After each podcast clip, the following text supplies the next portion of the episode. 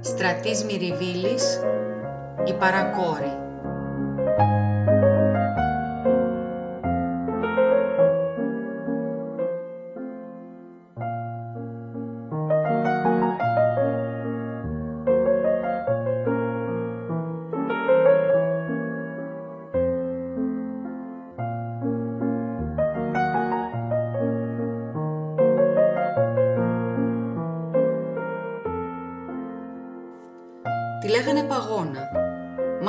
Μάνα πατέρα δεν θυμόταν. Από τα μικράτα της παρακόρης του γιατρού. Την επήραν από το προσφυγικό το ορφανοτροφείο, μωρό πράμα. Στα χέρια τους μεγάλωσε. Σαν δούλα και σαν ψυχοκόρη. Το μούτρο της ήταν πλατή με πατημένη μύτη. Πάντα τη σκουτόφερνε. Γελούσε με το τίποτα και χτυπούσε τις φαρδιές της παλάμες στα γόνατα. Και σαν τέλειωνε τη δουλειά της και λείπανε τα αφεντικά από το σπίτι, έπιανε σπουδαίο κουβεντολόι με τα μωρά της γειτονιάς. Μορουδίστικες κουβέντες. Πότε θα κάνανε τα βαφτίσια της τάδε κούκλας, τι θα τη βγάλουν, γιατί το μαράκι μάνισε της στο τούλας και δεν την παίζει πια. Όλο τέτοια. Έπαιζε μαζί τους τις κουμπάρες, κάνανε βίζιτες, κερνιούνταν στα ψέματα. Και όλα αυτά με ολότελα μορουδίστικα μυαλά. Τα συνοριζόταν, καταπιανότανε μαζί τους σε όλα, στα λόγια και στα παιχνίδια κι ήταν μια κοπέλα με φουσκωμένους κόρφους σαν έκανε αυτές τις παλαβομάρες. Μια μέρα η γιατρούδενα γυρίζοντας σπίτι στάθηκε ξαφνιασμένη στην οξόπορτα και άκουσε τη φωνή της μέσα στο οξάτο να τραγουδά ένα ανούρισμα.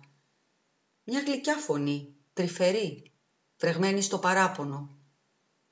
Νάνι του και παρήγγυλα στην πόλη τα πρικιά του, στη βενετιά τα ρούχα του και τα διαμαντικά του, η γιατρούδενα έσπρωξε ξαφνικά την πόρτα και είδε την παγώνα ξεστηθωμένη να δίνει το βυζί σε ένα κουκλομόρι, καμωμένο από ένα τυλιγμένο προσώψη. Το είχε φασκιωμένο στον κόρφο της και το κοίμιζε. Σαν άνοιξε ξαφνικά το πορτόφυλλο, το μπρουτζένιο χτυπητήρι βρόντισε βαριά. Η παρακόρη έκοψε το τραγούδι με το χτύπο και πριν να καλωδεί την κερά της, γύρισε και φώναξε οργισμένη κατά την πόρτα. «Μου το ξύπνησες, κακοψόφωνάχης!» Κατόπιν συνήλθε μονομιάς. Πετάχτηκε πάνω κόκκινη φωτιά. Κουμπόθηκε, πέταξε χάμου το τυλιχτάρι που να νούριζε για μωρό και ανοιγόκλινε τα μπράτσα της κουτά. Ξαφνικά πήγε κοντά στη γιατρούδενα, έπιασε το χέρι της και το φίλησε κλαίγοντας. «Να με συμπαθήσεις, Θίτσα, δεν είχα το νου σαν τόπα». Κίνη την κοίταξε σαστισμένη. «Τρελάθηκες, λέγω, κόρη μου»,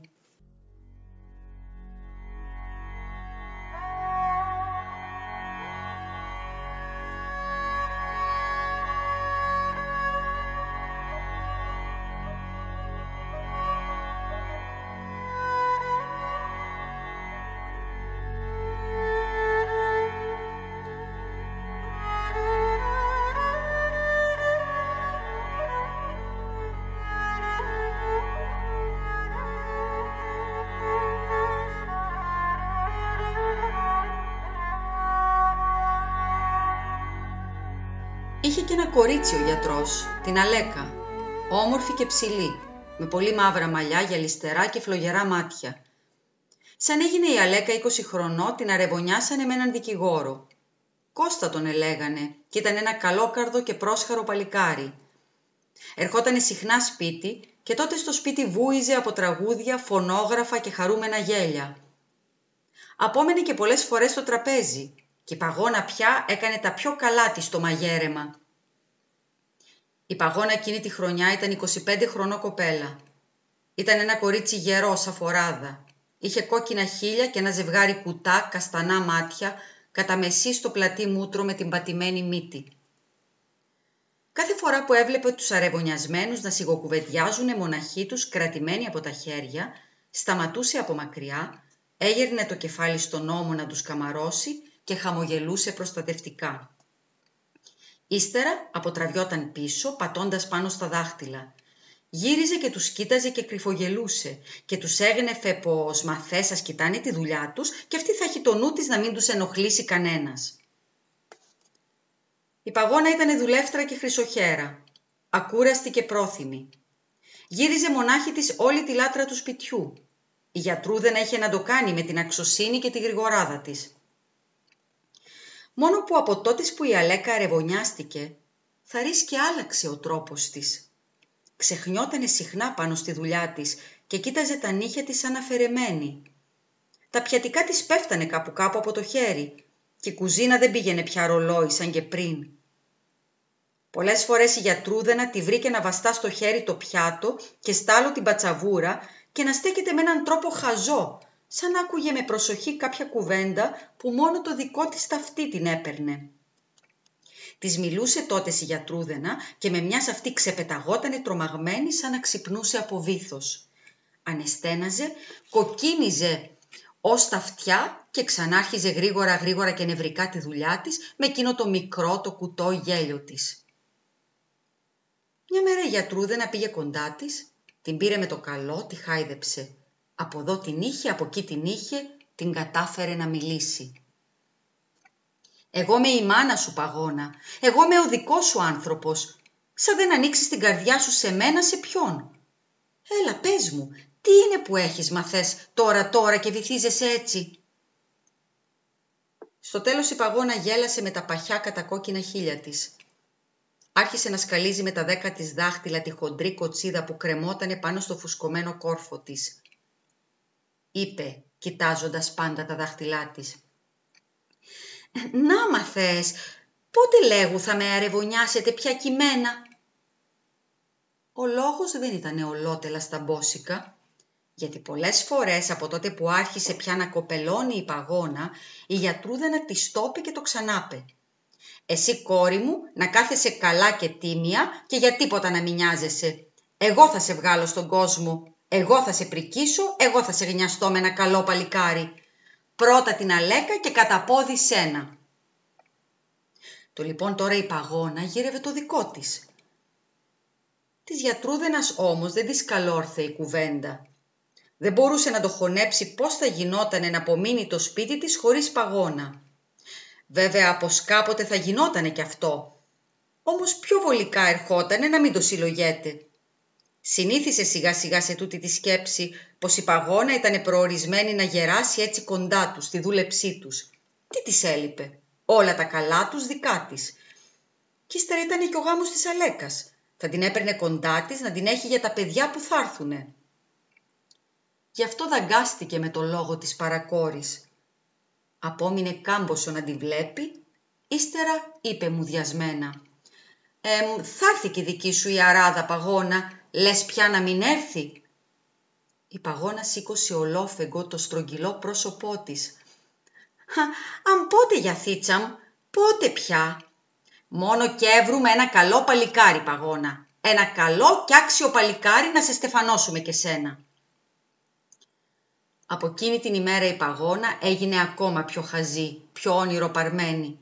Και η γιατρούδενα κάθε φορά που η παρακόρη σήκωνε πάνω της τα αγαθά της μάτια, έβλεπε μέσα τούτο το άφωνο ρώτημα. «Το βρήκατε, θίτσαμ, το παλικάρ»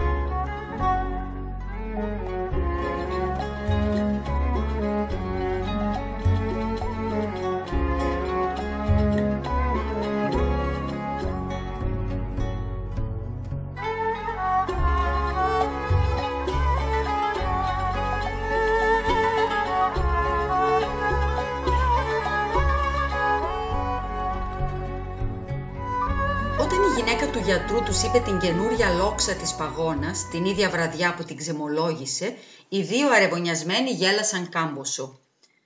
Ο γιατρός ωστόσο σήκωσε τα μάτια από τη φημερίδα, κοίταξε τη γυναίκα του πάνω από τα γυαλιά και είπε σαν αστεία στα σοβαρά. «Αυτό δηλαδή είναι ένα ζήτημα. Η παγόνα έχει όλα τα δικαιώματα να διαιωνίσει το είδος της και εσύ έχεις την υποχρέωση να τη βοηθήσεις». Από εκείνη τη μέρα άρχισαν όλοι να κάνουν κέφι με τη λόξα της παρακόρης μιλούσαν μπροστά της συναμεταξύ τους για το ζήτημά της με έναν τρόπο που έδειχνε πως για τίποτα άλλο δεν τους ένοιαζε εξών από αυτό. Να βρούνε της παγώνας σε έναν καλό γαμπρό. Να είναι όμορφος, να είναι λεβέντης, νοικοκύρης να είναι και καλοψουνιστής. Και η παγώνα πια χτυποκαρδούσε όσο τους άκουγε, κοκκίνιζε και τα αγαθά της μάτια τους κοίταζαν έναν έναν γεμάτα αφοσίωση, σαν μάτια σκυλίσια. Μια νύχτα σαν αποφάγανε κι ύστερα, ο αρεβωνιαστικός της Αλέκας, πιωμένος λιγάκι, λέει έτσι ανόητα. «Ε, παγώνα, τέλειωσαν ξέρεις τα ψέματα». Η παγώνα απομένει να τον κοιτάζει με ανοιχτό στόμα, με τον αδιανό δίσκο στο χέρι. Ο κύριος Κώστας τρίβει τις παλάμες και αποσώνει. «Το γαμπρόντε, αυτό, τον ευρήκα. Λοιπόν, ορίστε, πάει, τέλειωσε κι αυτό. Δεν τέλειωσε δηλαδή ολότελα, αλλά δεν μπορεί, θα γίνει». «Η ώρα η καλή», λέει και η γιατρούδενα μέσα από τη βαθιά πολυθρόνα της. Η παγόνα είναι κόκκινη. Θέλει να χαμογελάσει και πάλι μαζεύει τα παχιά χείλια της. Γυρίζει λοιπόν τα μάτια της από τον έναν στον άλλον. «Και πώς τον ελένε» ρωτάει η Αλέκα. Ο δικηγόρος χωρίς δισταγμό λέει στην τύχη. «Τον ελένε Γιώργο, μάλιστα, Γιώργο». «Γιώργο», λέει και η παγώνα με θαμασμό και αποθέτει στο τραπέζι τον δίσκο να μην την απασχολεί τίποτε άλλο. Ξαναλέει το όνομα σιγά, σαν προσευχή. Γιώργο. Και ο γιατρός που διαβάζει κάτω από έναν μεγάλο γλόμπο τις βραδινές φημερίδες του, αποσώνει με έναν τίτλο από τις τελευταίες ειδήσεις. Λέει επίσημα «Γεώργιος Κλεμανσό». «Ακριβώς», λέει και ο δικηγόρος, «έτσι, Γεώργιος Κλεμανσό. Αυτό είναι το όνομά του. Ένα παιδί σου λέω χρυσή καρδιά και όμορφος, λεβέντης. Μόνο ένα κακό, που έχει μουστάκια. Κάτι μουστάκες, να. Το πρόσωπο της παγώνας αστράφτει. Λέει, ε, δεν πειράζει, μένα μ' αρέσει να έχει τα μουστάκια του.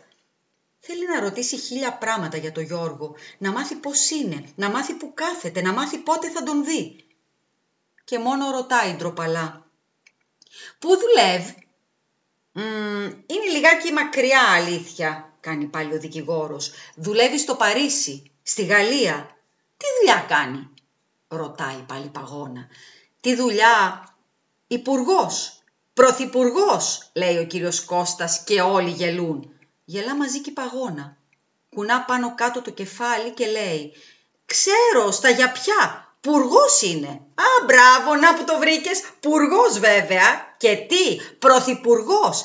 Πάει να πει πάνω από όλους τους πουργούς. Η γιατρούδενα πια γελά με μεγάλες φωνές και το κόκκινο πρόσωπό της γίνεται μελιτζανή σαν αποπληκτικό. Ε, αυτό ήταν. Από εκείνη τη στιγμή η παγώνα ξαναβρήκε τα παλιά της. Ξεφτέρει στη δουλειά. Το φαρδί πρόσωπό της λαμποκοπούσε και το τραγούδι δεν της απόλυπε από το στόμα μέσα στην κουζίνα και στο πλισταριό. Η γλυκιά φωνή της κελαϊδούσε μερακωμένη τραγούδια της αγάπης.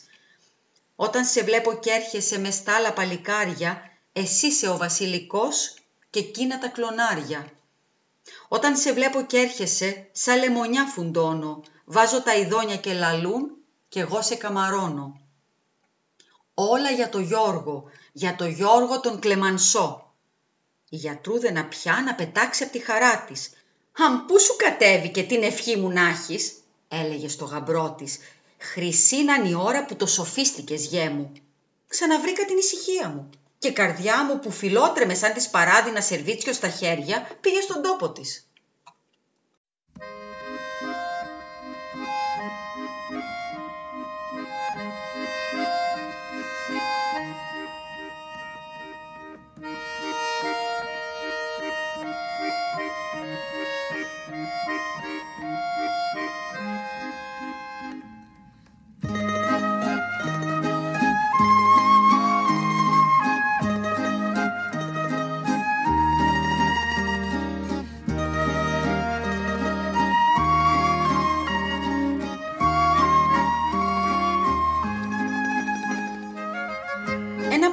Η Παγώνα είδε από την κουζίνα της τον δικηγόρο να παίρνει φωτογραφίες μέσα στην αυλή την Αλέκα. Σαν τέλειωσε πήγε κοντά του και τον παρακάλεσε. «Δεν γίνεται λέγω μαθές Κυρκώστα να με κάνετε και μένα ένα πολυτρέτου. Δεν το θέλω μαθές για λόγο μου. Στο Παρίσι θέλω να τον στείλω, στου Γιώργου μαθές. Για τον Γκλεμανσό, γέλασαν οι αρεβωνιασμένοι. Για τον Γκλεμανσό μαθές. Ε, πώς δεν γίνεται, λέει πρόθυμα ο κύριος Κώστας. Πήγε μέσα και άλλαξε. Έβαλε τα καλά της. Έβαλε μια γαλάζια κορδέλα στη χοντρή πλεξούδα και την έριξε μπροστά στον κόρφο της, να φαίνεται καλά ο φιόγκος. Έβαλε και τα γυαλένια της στα βραχιόλια. Έβαλε και κολόνια να μυρίζει. Και την τελευταία στιγμή που ο κύριος Κώστας της έλεγε να κοιτάξει μέσα από την τρύπα του φακού να δει πού θα βγει το πουλάκι, η παγώνα του κάνει «Στάσου!» Πάει και κόβει από τη γλάστρα ένα γαρίφαλο και το κρατά στο χέρι να βγει και αυτό πάνω στο πολύ τρέτο. Την άλλη μέρα κιόλας της έφερε τη φωτογραφία ο κυρ Κώστας. Η παγώνα την πήρε και ξεμονάχιασε την Αλέκα να της γράψει ένα ραβασάκι στο παιδί. Έλεγε εκείνη και έγραφε η Αλέκα. Και σαν τέλειωσε πήρε το γράμμα, έβαλε τη φωτογραφία, έβαλε και ένα μαντιλάκι μαβί που είχε κεντυμένη σε μια άκρη μια κόκκινη καρδούλα περασμένη σε σαΐτα. Όλα μαζί τα κλείσε σε ένα φάκελο που γύρεψε της Αλέκας και τα έδωσε του Κώστα. Να τα στείλει μαθές του Παρίς, να τα πάρει ο Γιώργος, ο Κλιμανσός.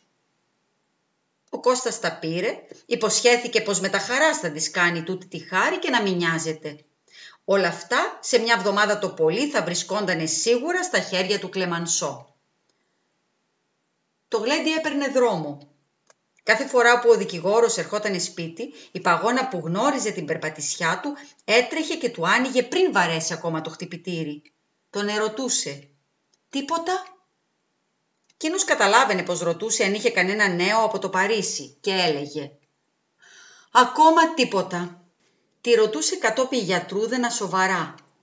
«Δεν είχαμε τίποτα από το Γιώργο Παγώνα». Και η Παγώνα έκανε με τα χέρια της, με το κεφάλι της, με τα φρύδια της, με όλο της το κορμί.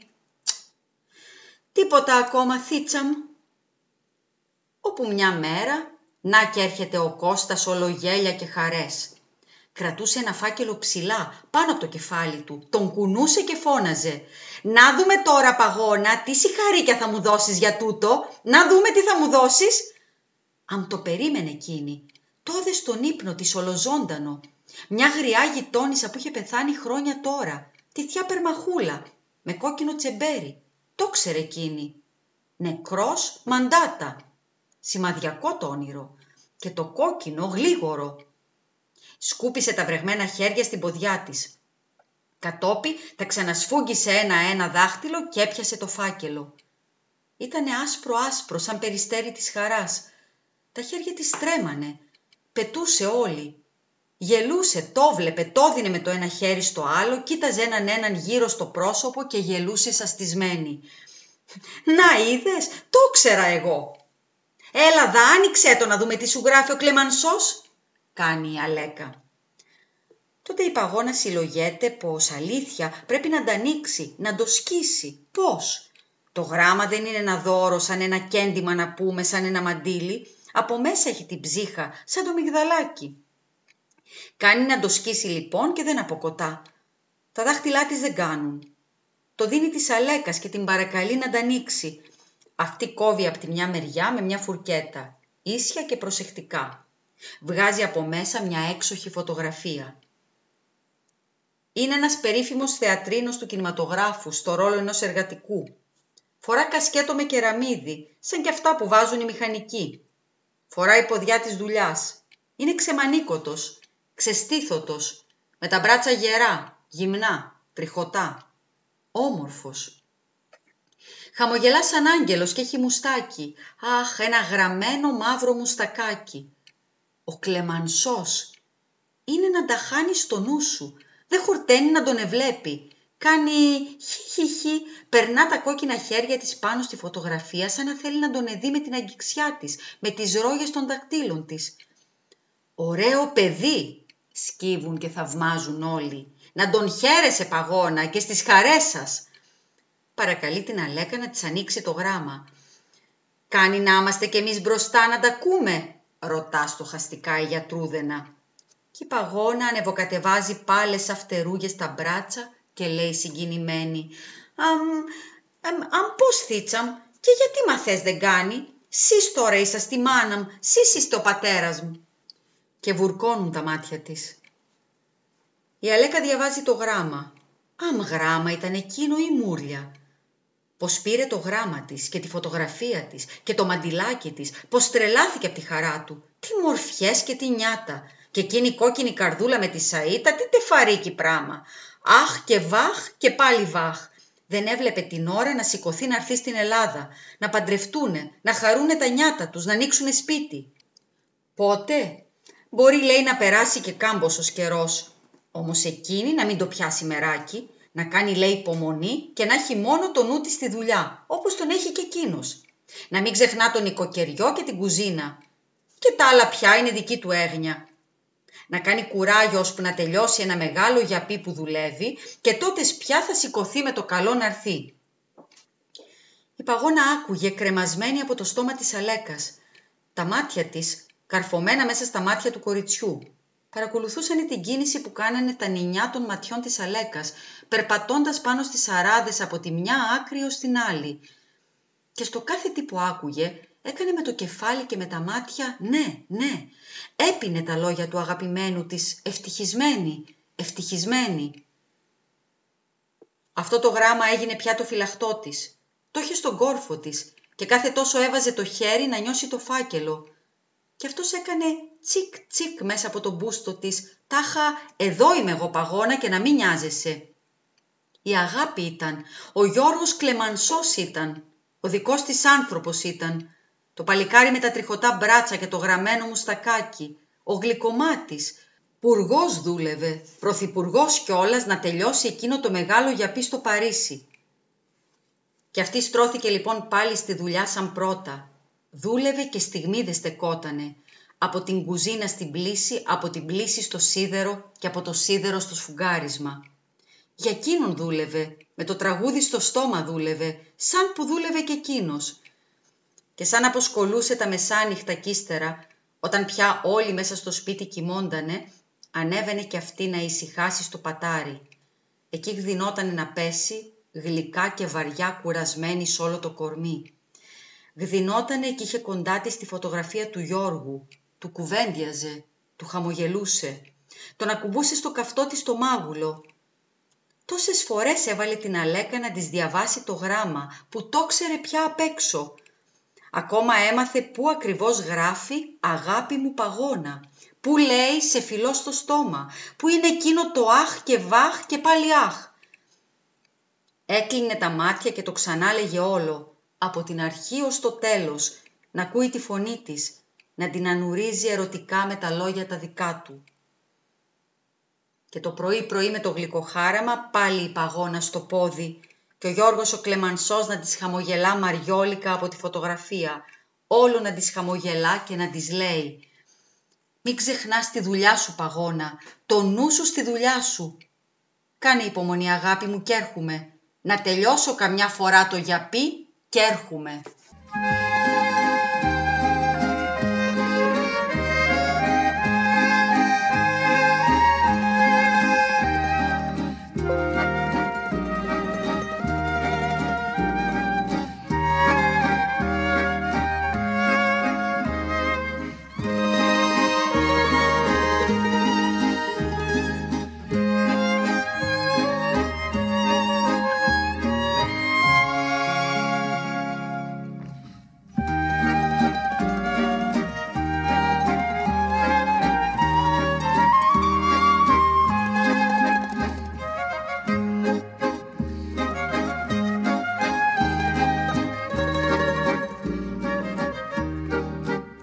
Καλά καθούμενα σηκώθηκε η παγώνα από τη μαύρη νύχτα, τέλειωσε βιαστικά βιαστικά τις δουλειές της, λούστηκε, στολίστηκε. Κορδέλες από εδώ, φιωγκάκια από εκεί. «Σε καλό σου κόρη μου», της λέει η γιατρούδενα που την είδε να κατεβαίνει σαν Ανάσταση. «Τι έπαθες και έβαλες τα καλά σου». Η παγώνα κοκκίνησε και έκανε με το στενοχωρημένο γέλιο της Ε, θίτσα, ξέχασες μαθές, χρονιάρα μέρα που έχουμε σήμερα. Κίνη εξακολουθούσε να τη βλέπει ακόμα με απορία από πάνω ως κάτω. Και η παγώνα ξύγησε. Ε, θίτσα, δεν είναι μαθές τα γιου σήμερα; Αλήθεια, το είχαν ξεχάσει σιγά σιγά όλοι εκεί μέσα πως ήταν ένας Γιώργος Κλεμανσός κάπου αρεβωνιαστικός της παγώνας. Και τώρα να που το μάθανε ξαφνικά πως γιόρταζε η παρακόρη. Γιόρταζε από μέσα και απ' έξω. Μια χαρά έφεξε μέσα της ετούτη η ημέρα, σαν να γιόμισε μόνο μιας η καρδιά της από κλαδιά ανοιξιάτικα, από ανθισμένες μυγδαλιές. Και βέβαια πως έπρεπε να γιορτάσουν. Ο αρεβωνιαστικός της Αλέκας είπε και έβγαλαν σοκολατάκια και λικέρ. Τσουγκρίσανε τα ποτηράκια και χαιρετήσαν όλοι τους. Ήπιε και παγώνα το ποτηράκι της. Στην υγειά του λοιπόν, να σου ζήσει παγώνα και γλίγορα στις χαρές σας. Αμήν, έλεγε η παγώνα και έτρεμε τα χείλη της. Να είστε καλά, χίλια χρόνια να είστε καλά. Έτσι περνούσαν οι μέρες και τη κάθε μια την ξεπροβόδιζε χαρούμενα η παρακόρη. Γιατί κάθε μια μέρα που έφευγε, έφευγε για να της φέρει πιο κοντά τη μεγάλη μέρα της ζωής της. Αλήθεια, πότε πια θα τέλειωνε και εκείνο το γιαπί; Μα μην εθαρρείς και σπίτια αυτά που σηκώνουν εκεί πέρα στη φραγκιά, στην Αμέρικα παιδί μου. Κάστρα είναι αυτά, δεν είναι σπίτια. Με δέκα πατώματα ακούς, με είκοσι, με τριάντα πατώματα, ξέρει κανείς. Δεν πειράζει, τι να γίνει, η Παναγιά η χαριτωμένη να τον έχει γερό και ο Άι Γιώργης ο Καβαλάρης να τον παραστέκεται στην ξενιτιά. Όσο για ελόγου της, εκείνη την πάσα ώρα ήταν έτοιμη να τον καλοδεχτεί. Η καρδιά της έφεγε σαν ένα ξοκλισάκι που περιμένει τη λειτουργιά του. Ένα κλεισάκι ήταν η καρδιά της, συγυρισμένο παστρικό, με όλα τα καντιλάκια του αναμένα. Κερί της μέλισσας μοσκοβολούσε και βάγια και με τζουράνες για τη θρησκεία του ξενιτεμένου ξαγρυπνούσε. Πότε να έρθει εκείνο το αντρίκιο χέρι να βαρέσει για τη μεγάλη δοξολογία όλα τα σήμαντρα και όλες τις καμπάνες. Μα νύχτα έρθει, μα αυγές έρθει, έτσι θα το να τον περιμένει, να φεγκοβολά και να στράφτει.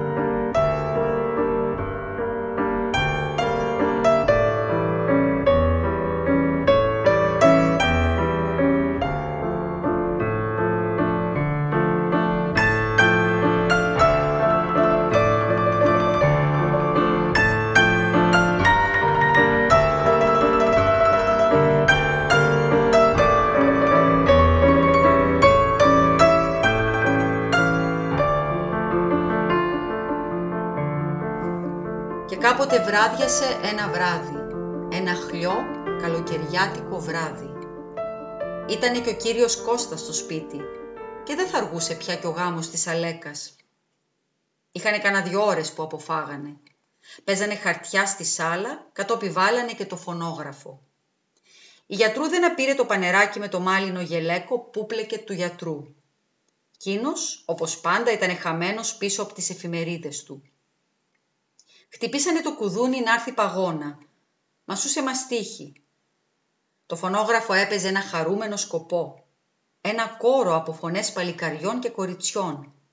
Τραγουδούσαν και χτυπούσανε τα τακούνια με διαβολεμένο ρυθμό. Όλα λα, όλα λα, τι χαρά που έχουν τα νιάτα. Όλα λα, όλα λα. Κατόπι παίρνανε το γύρισμα τα μαντολίνα και το ξαναλέγανε. Όλα λα, όλα λα. «Άκου», της λέει η Αλέκα, «δεν μας κάνεις τη χάρη παγώνα να κατεβάσεις ένα καρπούζι στο πηγάδι να κρυώσει». «Με τα χαράς», κάνει παγώνα και αποτραβιέται αργά-αργά γιατί της αρέσει να ακούει εκείνο το χαρούμενο τραγούδι. Όμως, σαν ξεμάκρυνε λίγο από την τζαμόπορτα, κοντοστάθηκε ξαφνικά, σαν να καρφώθηκαν χάμου τα πόδια της. Άκουσε το γιατρό που είπε ζωηρά το όνομα του Γιώργου. Σταμάτησε να μασά τη μαστίχη της. Πήγε πιο κοντά και έστησε αυτή. Άκουσε τη μιλιά του καθαρά να βγαίνει πίσω από τις φημερίδες. «Ο Κλεμανσό» ρωτούσε η γιατρούδενα και ο γιατρός έλεγε με την τεμπέλικη φωνή του «Ναι, βέβαια, ορίστε». Παρίσι, χθες την πρωία, απέθανε ο Γεώργιος Κλεμανσό, πρωθυπουργός και τα λοιπά. Έχει και λεπτομέρειες. Πέθανε ξαφνικά, με τα ρούχα του. Ξεψύχησε έτσι, ντυμένος. Η παρακόρη ένιωσε να χάνεται ο αγέρας γύρω της. Ακούμπησε με το κεφάλι της, με όλη τη ράχη της στον τοίχο. Ένιωσε τη δροσάδα της λαδομπογιάς στην πλάτη.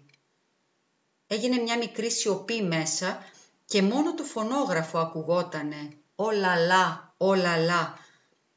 Κατόπιν η φωνή της Αλέκας που έκανε τάχα με μεγάλη έγνοια. «Συφορά μας, και τώρα πώς θα τα ακούσει η παγώνα» Δεν ήθελε άλλο. Σύρθηκε σιγά σιγά, τείχο τείχο. Ένιωσε το κορμί της ξαφνικά βαρεμένο από μια φοβερή κούραση. Βαστούσε τον τείχο και πήγαινε. Άρχισαν οι μασέλες της να μασάνε τη μαστίχη και μέσα στο μυαλό της χιλιάδες μαντολίνα παίζανε χορευτικά. Χιλιάδες τακούνια χτυπούσαν επισματικά το ρυθμό. Όλα λα, όλα λα. Κι ολοένα συλλογιζότανε πως πήγαινε να βάλει το καρπούζι να κρυώσει, το καρπούζι. Γύρω της, αυτό το αδιανό, δεν είναι αγέρας να γιομίσει τα φλεμόνια της και τα πόδια της, μολύβια ασήκωτα. Βγήκε στο οξάτο, κατόπι κατέβηκε στην αυλή, στο κυπάκι, πήρε το καρπούζι στο χέρι και προχώρησε στο πηγάδι. Ο κουβάς ήταν εκεί πλάι, και η αυλή γεμάτη φεγγάρι. Ένα πελώριο φεγγάρι. Έτρεχε από παντού η φέξη του σαν ένα σημαίνιο νερό. Πλημμύριζε την αυλή, κρουνέλιζε από τα κεραμίδια της κουζίνας, ξεχύλιζε τον κουβά. Έτρεχε ακόμα και μέσα στο πηγάδι. Η παγώνα στάθηκε. Απόθεσε μέσα στον κουβά το καρπούζι και άρχισε να τον κατεβάζει, αμολώντας σιγά σιγά το σκηνή. Έτσι, χεριά στη χεριά, χωρίς να βιάζεται καθόλου. Μασούσε ένα τη μαστίχη και κατέβαζε το καρπούζι. Σαν να κούμπησε ο κουβάς στο νερό, έκανε από τα βαθιά ένα πλούτς. Τότε εκείνη σταμάτησε να αφήνει σκηνή και το στερέωσε κόμπο στο σιδερένιο χαλκά. Πάντα χωρίς να βιάζεται.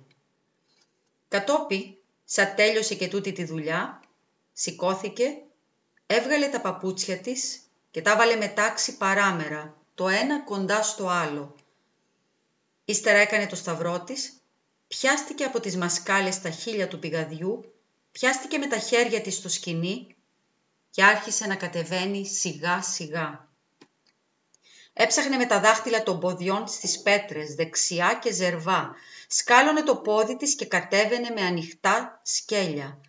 Κάθε φορά που μετατόπιζε το πόδι της πιο κάτω, άφηνε και από μια χεριά σκηνή. Από πάνω της έτρεχε το φεγγάρι ποτάμι. Κατόπι χάθηκε το φεγγάρι. Σκοτίνιασε ολότελα.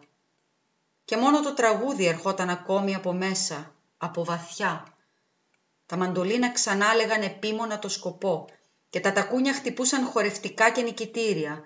Τι χαρά που έχουν τα νιάτα, όλα λα, όλα λα. Κάποτε άγγισε το πόδι της στο νερό. Ξαφνιάστηκε.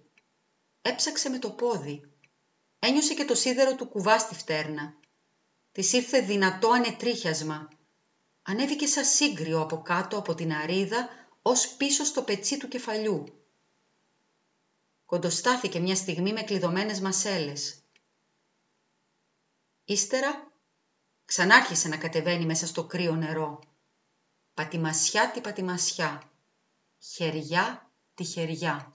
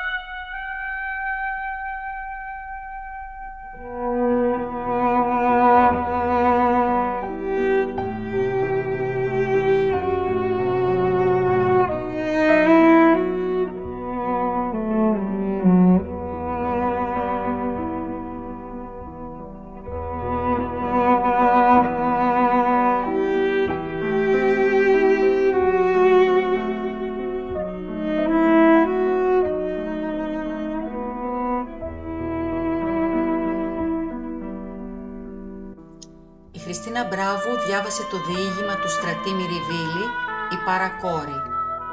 Ακούστηκαν μουσικές συνθέσεις της Ελένης Καραΐνδρου και της Ευανθίας Ρεμπούτσικα.